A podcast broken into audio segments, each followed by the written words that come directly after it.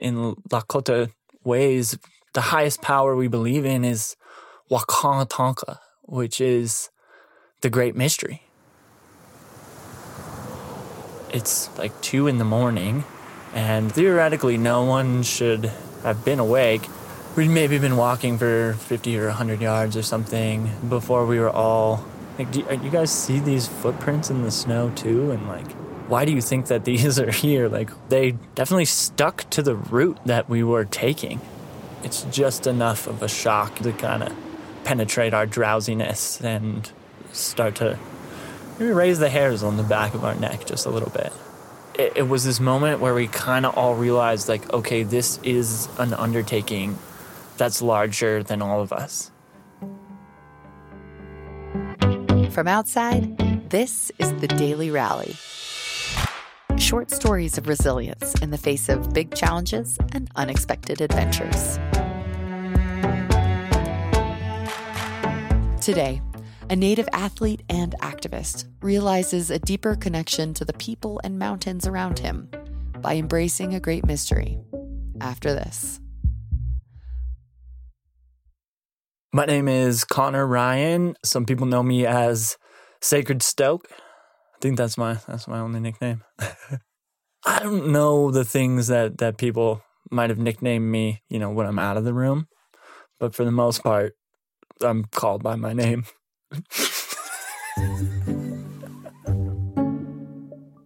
I'm from Boulder, Colorado. That's where I was born and raised, and currently I live in Winter Park.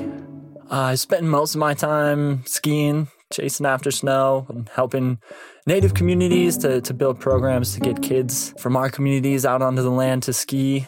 Those are kind of my highest priorities. And professionally, I'm a skier, filmmaker, and activist.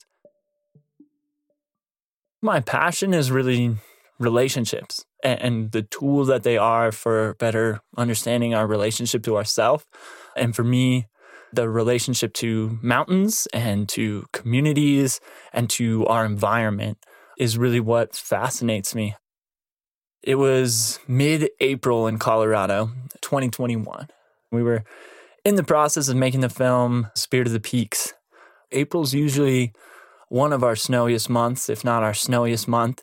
And that year, I don't know if it had snowed once that month. I rounded up my guys, Matt and Isaiah, my great friends, storytellers, filmmakers. We were pretty defeated after 2 weeks of making a ski movie without any fresh snow. We decided to chase this possible storm that was going to hit Monarch Pass. Drove over from Silverton and rented a room. We went to bed at about 9 o'clock, and we set our alarms for a 1:30 a.m. alpine start. We showed up to the trailhead. Within a few steps, it becomes kind of a tunnel through the forest. Things are pretty melted out and damp, and about a fresh 6 inches of snow had fallen overnight atop this like kind of melty scene. You know, we're all groggy, we're in headlamps, and we start skinning for maybe 50 yards before we all start to notice that there's these footprints on the skin track.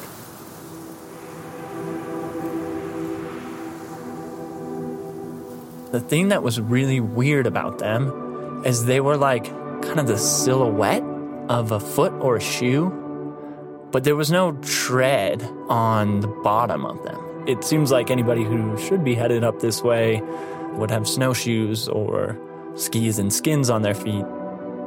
As I look at them, that the only thing that I've ever seen that looked quite like this footprint are the footprints of moccasins.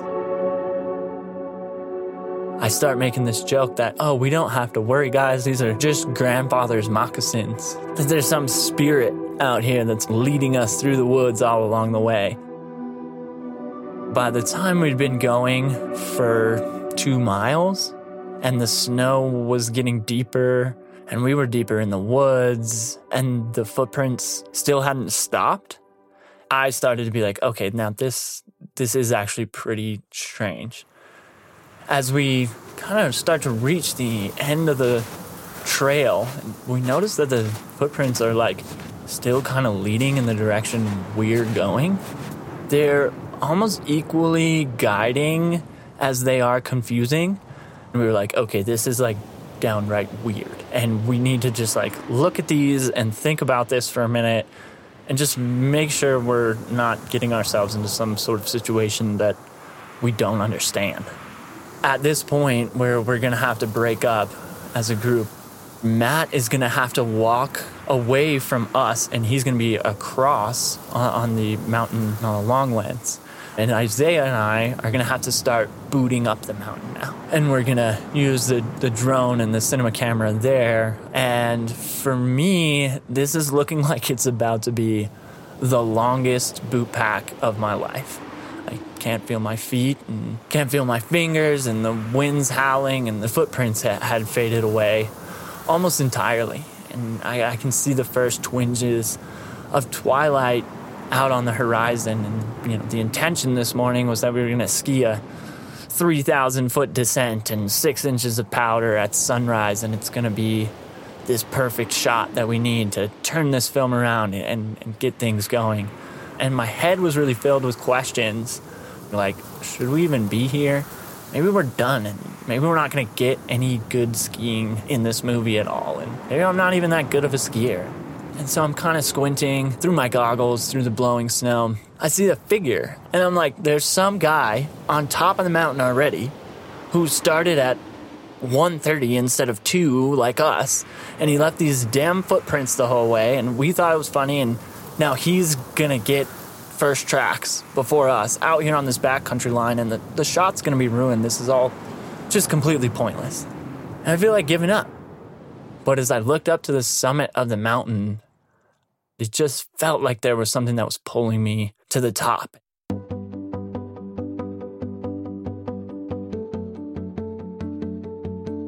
As I'm chugging up the mountain and the sun's coming up, my thoughts are just racing and my feet are going faster and faster.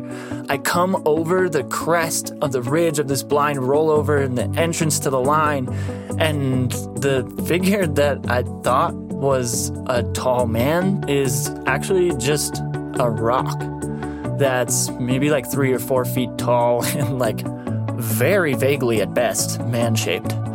And in this moment, I kind of just fell to my knees, and I don't really remember if I was crying or I was laughing, but I was pretty hysterical either way.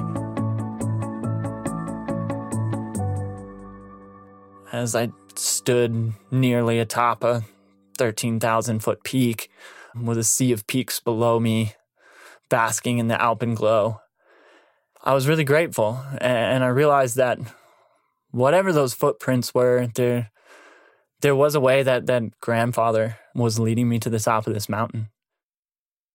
We dropped in to ski that day, and it was crusty. It was nothing special. But when we went back and reviewed the footage, it was the first good shot that we'd gotten while making this film in at least 2 weeks. And it's my favorite shot in the film. It's one of the most poignant points in the movie. It's this key turning point moment. But it was actually that in my real life.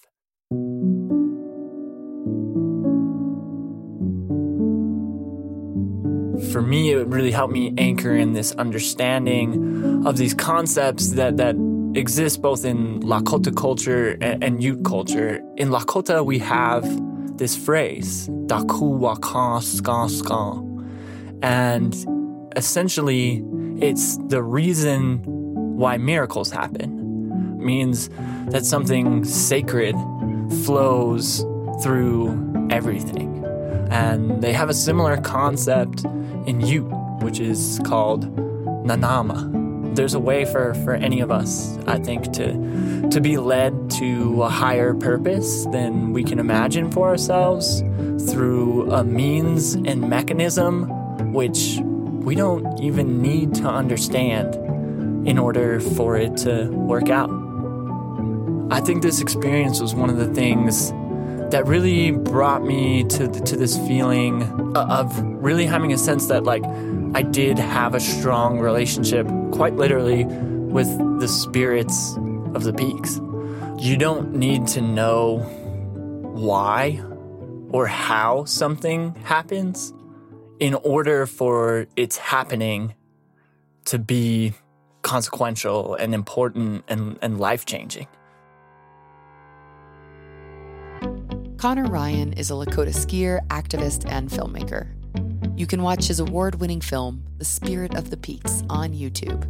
And you can follow along with Connor's adventures and activism by checking him out on Instagram at Sacred Stoke.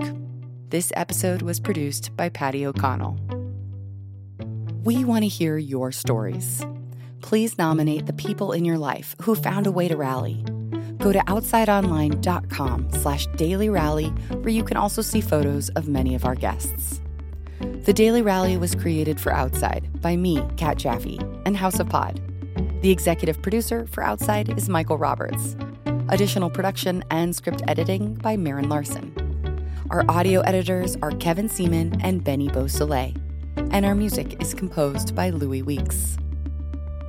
We appreciate our Outside Plus members who make this show possible.